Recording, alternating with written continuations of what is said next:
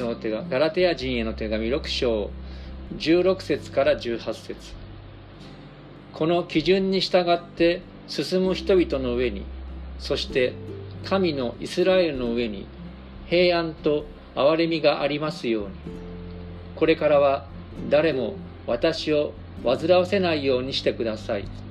私はこの身にイエスの夜勤を帯びているのですから。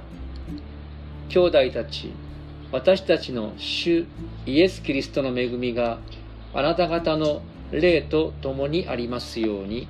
アーメン。以上です。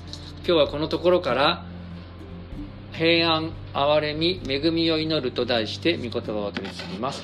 皆さんおはようございます。いわゆる日本ではお盆の最中でありますけれども、また今日ちょっと台風一過でね、暑い日になりましたが、8月の真ん中こうやって共に礼拝堂でまたオンラインで礼拝できる幸いを感謝しています。さていよいよですね今年の2月から礼拝取り上げてきましたガラテヤ人への手紙が今日で終わりを迎えます。で今日はパウロの締めくくりの挨拶と祈りから学びます、えこれはですね神様ご自身にガラテヤの兄弟姉妹を委ねる祈り。そして苦しみを知っているパウロだからこそ真実な祈りとなった祈り。また遠く離れて自分では何もすることができない。そういう人たちに思いを馳せる。神様にそして委ねるというその祈りです。でこの祈りはですね私たちを慰めますし希望を与える祈りです。また私たちが誰かのために祈る時に何て言うんでしょうかね心寄せることができるそのような祈りです。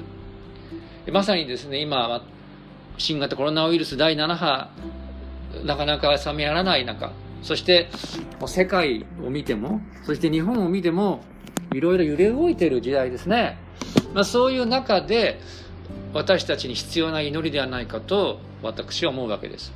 いつものように3つの点から学んでいきます。まず第一はイエスの夜勤イエス様の苦しみと一つとされたっていうことを見ていきましょう。もう一度6章17節読める方読んでみまし見てください。3はい。これからは誰も私を煩わせないようにしてください。私はこの身にイエスの焼き印を帯びているのですから。焼き印こう絵をこう引っ張ってきましたがまさにですね熱いものを家畜にジュッとつけるわけです。で当時本当にですね人間に夜勤が押されていたことがありました。それはよく出てくる奴隷に対してこれは主人のものだというその合図としての夜勤です。でパウロは私はイエスのしもべだということでイエスの夜勤を身に帯びていると言っています。じゃあそれ一体何か？それはですねパウロの体に刻まれた内鞭打ちや石打ちなど迫害の傷跡をパウロは言っています。文字通り彼の体に刻まれていました。これはですねパウロがイエス様の本当の弟子であり心象な人であるということの証です。十字架に従う道それがイエスに従う道であるということの証がこの焼き印です。決して安易な道ではありません。ですから苦しみがある時私たちはこう考えることができます。苦しみはイエス様の十字架を誇りとして歩んでいる証なんだと。そうやって苦しみを捉えることができます。この考えはですね先週学びました6の14の考えに通じるものですね。読める方はちょっと読みにくいかもしれません。が、読んでみましょう。3はい。しかし私には私たちの主イエス・キリストの十字架以外に誇りとするものが決してあってはなりません。この十字架につけられて私は失礼しました。世は私に対して死に私も世に対して死にました。少し前後しますけれどもまずこのガラティア教会で彼が負った夜勤ということ使徒の1314章にその様子が書かれています。ちょっと読みにくいかもしれませんがこのエルサレムから彼はですねアンテオ家に行ってそこからバルナバと一緒にですね第一次伝道旅行に来ました。キプロス島に渡ってそしてこのガラテア地方でこの手紙の宛先のガラテア地方で初めての宣教をしたわけです。でピチディアのアンテオ家からイコニオムに入りリステラというところに入って、まあ、このここですね行ってきてということなんですがこのリステラある聖書訳ではルステラという町での出来事です。で彼はですね街道で福音を述べ伝えてそして多くの違法人もそれに耳を傾けたんですけどもこういうことが起こりました。14章の19節から。ところがアンテオキアとイコニオンからユダヤ人たちがやってきて群衆を抱き込みパウロを石打ちにした。彼らはパウロが死んだものと思って町の外に引きずり出した。しかし弟子たちがパウロを囲んでいると彼は立ち上がって町に入っていった。そして翌日バルナバと共にデルベに向かった。これいずれもガラテア地方の町の出来事です。2人はこの町で福音を述べ伝え多くの人々を弟子としてからリステライコニオンアンテオキアへと引き返して弟子たちの心を強め信仰にしっかりとどまるように進めて読める方読んでみましょう。ここから3はい。私たちは神の国に入るために多くの苦しみを経なければならないと語った。まさにこうこの出来事がここに記録されているわけです。そしてパウロはですねこの時以外にもコリントのいわゆる二世兄弟パウロを貶めてそしてパウロを、うん、何でしょうかね。あんなもの偽人だ偽物の人だといったパウロの反対者たち。この反対者もコリントの反対者もですね割礼を誇ってですねその人たちは迫害を受けたくない。そしてこの世のものを誇りたいということでこう割礼を自分が受けそして違法人にも施してそれで割礼を受けてない違法人を虐げた。そしてこの世的なこのプライドをいっぱい持っていた。そういう人とパウロは夜勤を帯びた自分を比較して第2コリントの11章から23節でこのように述べているんですね。ちょっと長いですけども大事なので読んでみますね。彼らはその偽教師たちえばっている彼らはキリストのしもべですか？まあそうだろうと。しかし私は狂気したように言いますが私は彼ら以上にそうです。なぜか。老苦したことはずっと多く老にいられたこともずっと多く鞭打たれたことははるかに多く死に直面したこともたびたびありました。ユダヤ人から40に1つ足りない鞭を受けたことが5度。ローマ人に鞭打たれたことが3度。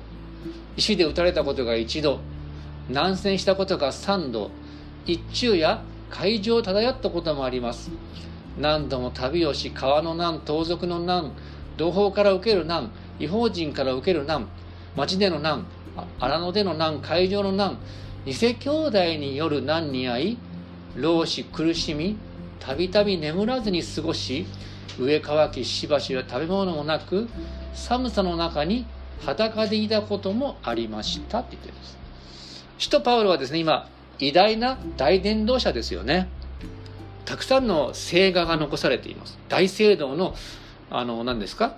壁画となったりステンドグラスにもなっていますが実は当時の彼の生き様というのはこのようなロークに満ちた。まさに大聖堂の壁画になるような人物ではこの状況を見た限りではなかったわけです。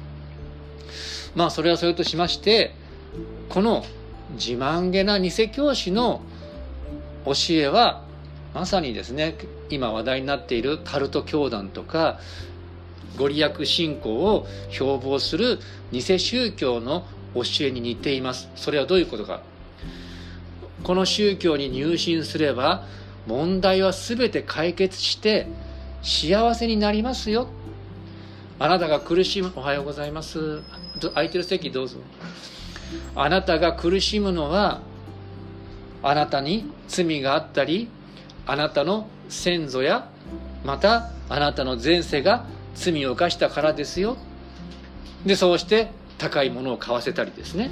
その教団の言いなりにさせる。それがカルトの常套手段。苦しみを彼らは否定して苦しみから逃れる餌をですね提供して信者をコントロールするのがカルトの上等手段です。一方本当の神の民であるクリスチャン私たちは苦しみを受け入れます。パウロもそうでした。私たちもロークするならばそれはパウロと同じイエス様の焼き印を好みに帯びていることになるわけですね。なぜならイエス様を信じてもう新しい創造と救いが始まりましたがまだ完成を目指している旅の途中にいます。だから私たちは苦しむ。もう救いは始まりましたがまだ完成していないというこの緊張関係を生きてるわけですね。しかしあ、まあ、ですからその旅の途中で苦しみがあるわけです。例えて言うならばこう高く自然豊かな美しい山それを眺めているには美しいんです。パウロの偉業も遠くから見ている分には美しい。ああいう立派な伝道者になりたい。クリスチャンになりたいと思うかもしれません。でも実際登山にはロークが伴うわけですね。頂上に近づけば近づくほど登山は過酷になります。クリスチャンの旅路も似ているんです。その旅路は時に喜びはありますが過酷な旅にもなるわけです。なぜかそれは救いはもう始まっているんですけどまだ完成していないその間を生きているからです。まあこれ前にもこういうことを説明しました。でこの同じ苦しみを知っているパウロだからこそガラテヤ教会の人々偽教師に苦しめられた彼ら彼女らを神様に委ねて真剣に祈ったんです。我がことのように。そしてその祈りは私たちのための祈りでもあるわけですね。2番目。その祈りどんな祈りか。神の民の上に平安平安と憐れみがありますようにという祈りです。読める方読んでみましょう。6章16節3はい。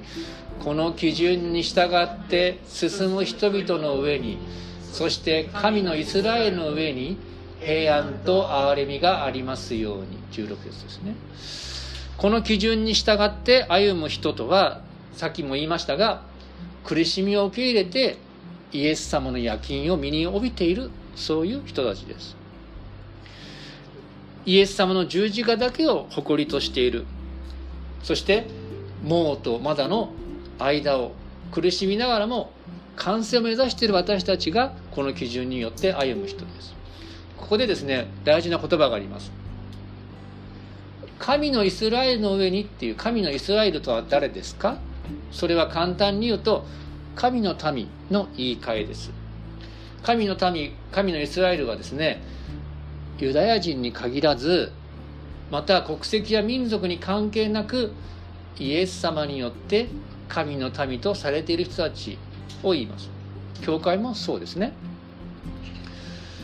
別の箇所ガラテヤ3章では信仰によってアブラハムの子孫となった人とも言われていますね。この実はですね神のイスラエルという言葉とユダヤ人という言葉は違います。私たちはユダヤ人にはなれませんが私たちは神の民イスラエルにはなれます。それはどういうことか。ユダヤ人というのはイスラエル地方その土地に生まれた人とかその血筋に生まれたっていう、まあ、民族学的な意味でのユダヤ人です。で神のイスラエルというのはまあ神の選びの民神の民の通称として言われていますから、まあ、イサクの子孫とですから私たちイエス様信じて新しく神の民になった私たちは神のイスラエルだということができます。ちょっとその違いまあ教養なんですけど覚えておいてください。その上でパウロは神の民のためにですね平安がありますようにと祈っています。平安はですね皆さん聞いたことありますよね。シャロームという言葉。あのヘブライ語とかアラム。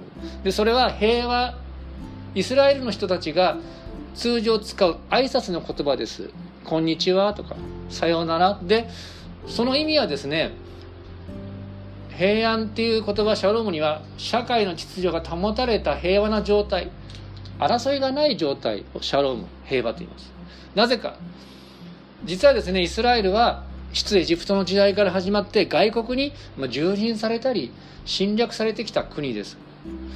だからいつもそういう外国の支配下にあって争いや略奪の中にあった彼らはですねシャロームという時にこういう願いを込めていました。今度会う時はこの地が平和でありますようにというそういう願いを込めてさよならシャロームと言ったんですね。まあそれシャローム平和にはそういう意味もありますがもう一個平安には体の健康への願いということもあるんですね。ですから平安がありますようにという祈りはですね戦いや葛藤があっても神様によって安寧が与えられ健やかでありますようにそういう祈りの言葉でもあるわけです。そしてもう一つの憐れみがありますようにという憐れみ。それはですね約束は必ず実現するというただの優しさではなくて神の誠実さですね。約束は必ず実現するよ。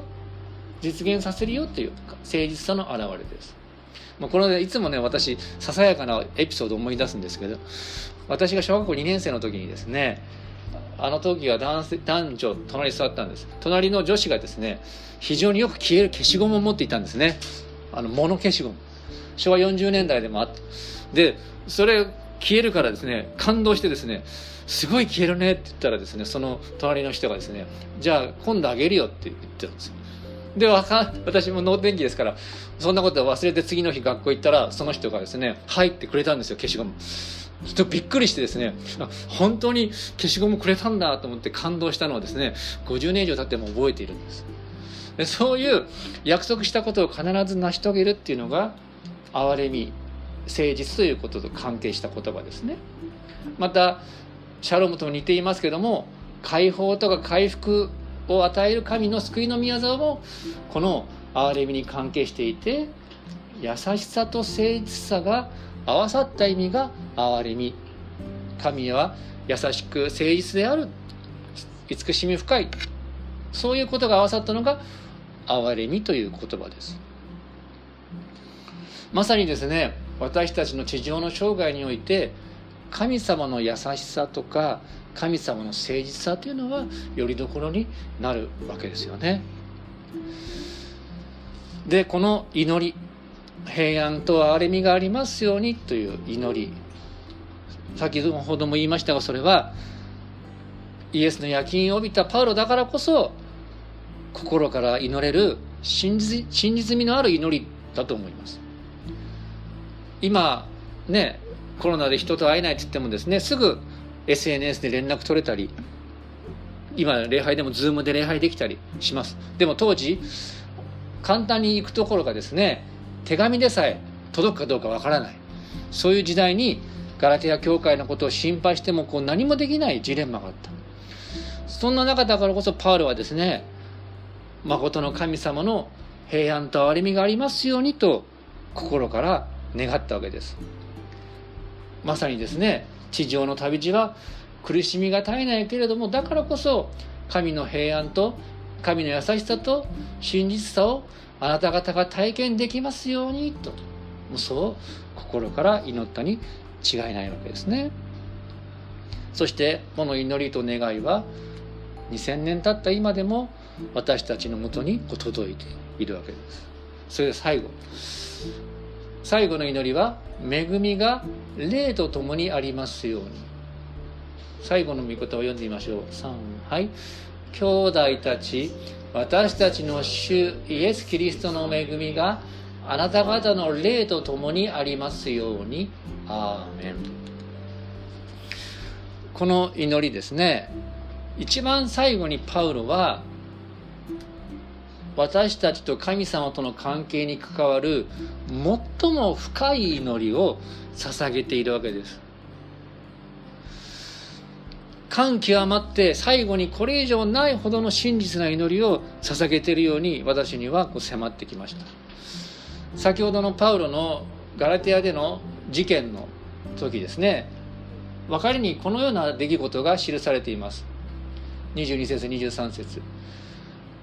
まあ、パウロは弟子たちの心を強め信仰にしっかりとどまるように進めてさっき読んだ私たちは神の国に入るために多くの苦しみを経なければならないと語った。そしてここですね読める方読んでみましょう。3はい。また彼らのために教会ごとに長老たちを選び断食して祈った後彼らをその信じている主に委ねた。もう断食してこの教会のリーダーを、ね、選んだ後断食して彼らのために祈った。そしてまさに信じている主に彼らを委ねたという。まあ彼のこの真実な感極まる思いというかですね伝わってきます。ではここで言うですね霊とは一体何でしょうか。これはですね私たち人間の霊を言います。あなた方の霊とともに精霊の恵みがありますようにとでも言わんある学者はですねこういうんですね。人間の霊とは人のうちで神様の精霊と恵みが直接働く場所です。霊というものを私たちは見ることができません。見えるっていう人がいたらですねちょっと疑った方がいいです。でも私たち霊があるということはクリスチャンであれば実感できます。それはなぜか。私たちが神様を求めるようになったり神様あるいは神的な存在をに上乾きを覚えるというのは私たちの中に霊がある証拠なんです。神に共鳴するんです霊霊なる私たちの霊ですから先ほども言いましたが人の霊とは人のうちで神様の精霊と恵みが直接働く場所です。その霊最もその深い部分に恵みがありますように。恵みとは何か？それは受ける価値がない人に与えられる神様の愛ってよく言いますね。そして恵みはイエス様の本性そのものであるっていうんです。まさにこの受けるに値しない人に与えられる神の愛それを私たちは必要としています。皆さんどうでしょうかね。自分もそうですけども私たちはですねさまざまな労苦を負う中で今であれば文字通りも暑い中ですね動くだけでも本当に息も怠惰になってしまいます。そういう身体的な労苦精神的な労苦を負ったりですねあるいは罪と戦う中でこう自分にはどうしようもできないこの無力さそういうものを覚えることがあります。だからこそ恵みすなわち自分はどうすることもできない。神に対して何もお返しできない。だからこそこの受けるに値しないものに与えられる神様の愛恵みというものを必要にするわけです私たちが知り得ない最も深い霊にその神様の恵みがこう働いてくださる。その働きが必要なわけですよね。そしてその神の恵みは実は私たちの中に宿る精霊によって私たちに施されるということです。この最後の祈りに込められた神様の平安と憐れみ私たちの最も深い霊に届く神様の恵みこの精霊の働きについて機会を作ってですね是非思い巡らしてみてはいかがでしょうか。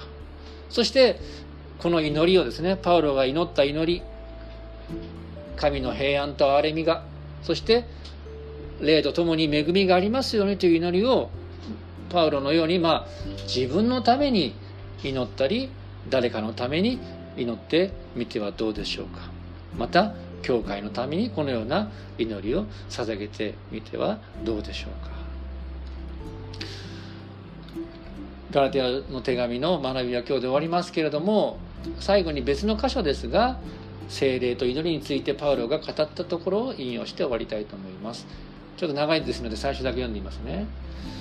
それだけでなく御霊の発をいただいている私たち自身も子にしていただくことすなわち私たちの体があがなわれることを待ち望みながら心の中でうめいています。